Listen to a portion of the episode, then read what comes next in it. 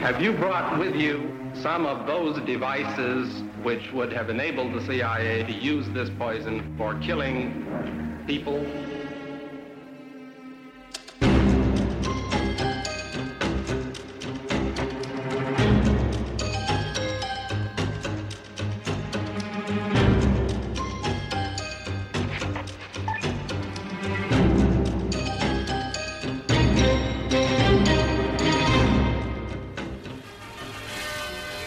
Washington-Moscow hotline, a safeguard against hot heads in the Cold War, is installed in the Pentagon. Simultaneously, the other end of the teletyping circuit is being hooked up in the Kremlin. This direct communication between the Soviet and American governments is designed to curtail misunderstanding and miscalculation that might touch off a nuclear war. Originally, it was popularly conceived as a telephone line, but the printing makes for more clarity and puts the conversation on the record. Another step toward East-West understanding is taken at the White House. As Soviet Du lytter til det hemmeligste af det hemmelige. Mit navn det er Anders Christiansen, og med i studiet er dokumentarist Christian Kirk Muff.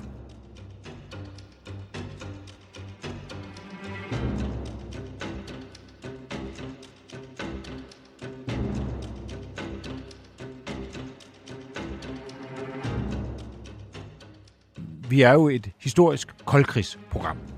Øh, det hemmeligste af det hemmelige. Det handler om den kolde krig, og det handler om øh, efterretningstjenesternes hemmeligheder og hemmelige efterretningstjenester. Det har sådan været vores program præmis. Ja, Øh, og vi er jo rigtig dårlige til at blive tilbage i historien øh, i lyset af Ruslands invasion af Ukraine og den krig, der er i gang dernede. Så vi har jo været helt op og været højaktuelle. Øh, og det bliver vi lidt ved med i dag. Ja, vi bliver ved med det i dag. Vi skal også lidt tilbage i tiden, og, og, vi, og vi kommer også på et tidspunkt, vi kommer til, på et tidspunkt tilbage til noget historisk. Men der foregår bare nogle ting i Ukraine nu, som med det perspektiv, vi havde lagt på det historiske i den kolde krig, som er bare sjovere at lægge på det, vi ser nu. Mm. Øh, øh, og, øh, og så har vi nogle kilder, som er interessante at bringe frem, øh, så derfor har vi ligesom valgt at, at, at lave det aktuelle. Hvis der er rigtig mange, der er utilfredse med det, så findes der en Facebook-side, der hedder Det Hemmeligste af det Hemmelige. Så kan man gå ind og skrive til os der Ja. øh, og brokse over, at vi ikke kigger på det historiske nok. Ja, tilbage til, Jeg kan ikke få det gammelt nok, ja. skriver de så. Hvis man skriver det, så, så, så, så, jamen, så betyder det også noget. Det kan, Ja. ja. det kan få indflydelse. Ja, cool. Ja, men, men vi skal, i dag vil jeg bare starte med at sige, at jeg har været hele vejen igennem meget bekymret for at, øh, at tro for meget på, at Ukraine virkelig havde en chance i den her krig. Øh, altså simpelthen bange for at undervurdere russerne, og det har jeg stadigvæk. Altså, det, det er noget af det farligste, man kan gøre i et virksomhedsgame, det er at undervurdere modstanderen. Mm. Øh, og, og, øh, og det er jeg bare vildt bekymret for at gøre stadigvæk, men vil dog sige, at der er nogle ting nu i krigen, som er så markante og signifikante, øh, og så entydige nu efter en måned, at, at det kan man godt begynde at konkludere på. Og noget af det er simpelthen en, øh, en fuldstændig omvæltning af sådan en helt basis militær strategi, ser det ud til.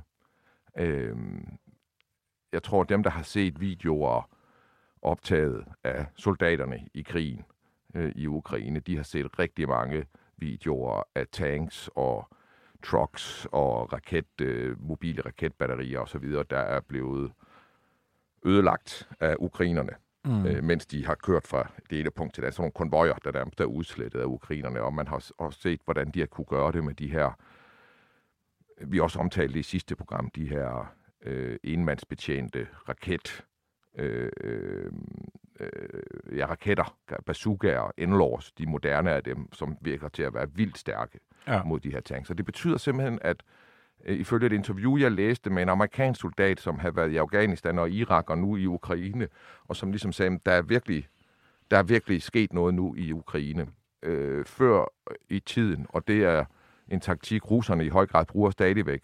Der har tanken været det centrale omdrejningspunkt for en fremrykkende hær. På den måde, at for eksempel da amerikanerne skulle indtage en by i Irak, der hed Fallujah, så rykkede man ind med Abrams tanks, øh, Øh, øh, og så havde man nogle soldater, der gik bag ved tanken, og så havde man nogle soldater, der gik langs med husene ved siden af tanken. Og det var måden, man ligesom trængte frem i ly af den her tank. Men, og dengang beskrev soldaten, der alle dem, der gik uden for tanken, de var vildt bekymrede og ville meget hellere sidde inde i tanken, fordi der sad man beskyttet. Men det var tydeligt at se nu i Ukraine, på grund af de her, den nye generation af enmandsbetjente antitankraketter, at så var det dem, der gik uden for tanken, der havde det godt. Og dem, der sad inde i tanken, der sad og frygtede for deres liv. Fordi det var lige pludselig dem inde i tanken, der var de mest udsatte. Så, så de her, vi snakker om blandt andet, det er nogle, blandt andet svenskerne producerer, Ja. de her, ja, vi kaldte dem bazookaer i gamle dage, det ved Ja. jeg ikke, om man stadig kalder dem Ja. egentlig. Øh, de er blevet så gode, så, øh, og det her det er jo en kliché at bruge ordet game changer, men her der er virkelig, Ja. i bogstaveligste forstand, tale om en game changer. Ja, det er det. Altså, det, det, det, det øh, øh, betydningen af det her nye, de her nye teknologier i de her gammeldags våbner. Ikke? Altså, det er jo, øh, en bazooka netop er jo, det at skyde en raket mod en tank er ikke noget nyt. Men det er præcisionen, hvormed det gøres nu, øh, både at ramme og også at udløse en retningsbestemt eksplosion, som ikke længere går efter at gennemtrænge øh, selve øh, den armering på, på, øh, på tanken, men går efter at riste de mennesker, der sidder inde i den. Ja. Så man kan også sige, der er måske også byttet om, at før dem, der skulle være kanonføde, de gik uden på, for Præcis. tanken, og nu er det dem, man helst, dem, der Præcis. trækker nitten, de skal sidde inde. Præcis. Det er praktikanterne, der sidder inde i tanken, som du sagde til mig på et tidspunkt. det, er, det er, øh, og, og, og det er jo bare markant. Altså, ja. det, det, er jo en, det er jo en stor forskel, og det er jo en, en, det er en kæmpe bed i, i regningen for, øh, for russerne særligt, så hvis hele her er bygget op omkring det her. Fordi der er nemlig en anden ting, som man, er, som man kan se, der er signifikant, som er, at da russerne indtog en del af Ukraine i 14, de her to regioner, Donbass er den ene af dem, der var den ukrainske her meget svag. Og den ukrainske her agerede på det tidspunkt i det samme, i den samme logik som den russiske her, som er sådan en kommandostruktur, hvor dem i bunden af strukturen, de menige soldater, de ved sådan set ikke, og det så man jo også med nogle af dem, der, var med, der har været med til at gå ind i Ukraine, de vidste ikke, at de var inde i Ukraine.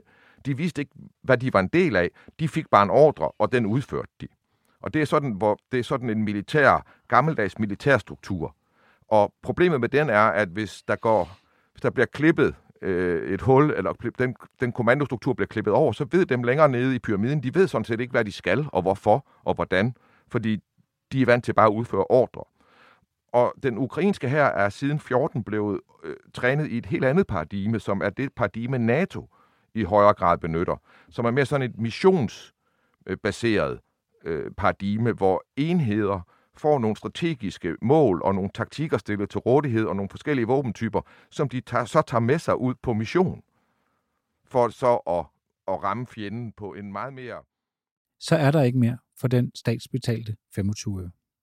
Efter 24-7's lukning er det hemmeligste af det hemmelige blevet en podcast, du skal betale for. Gå ind på hjemmesiden dethemmeligste.dk og læs mere om, hvordan du fortsat kan lytte til det hemmeligste af det hemmelige.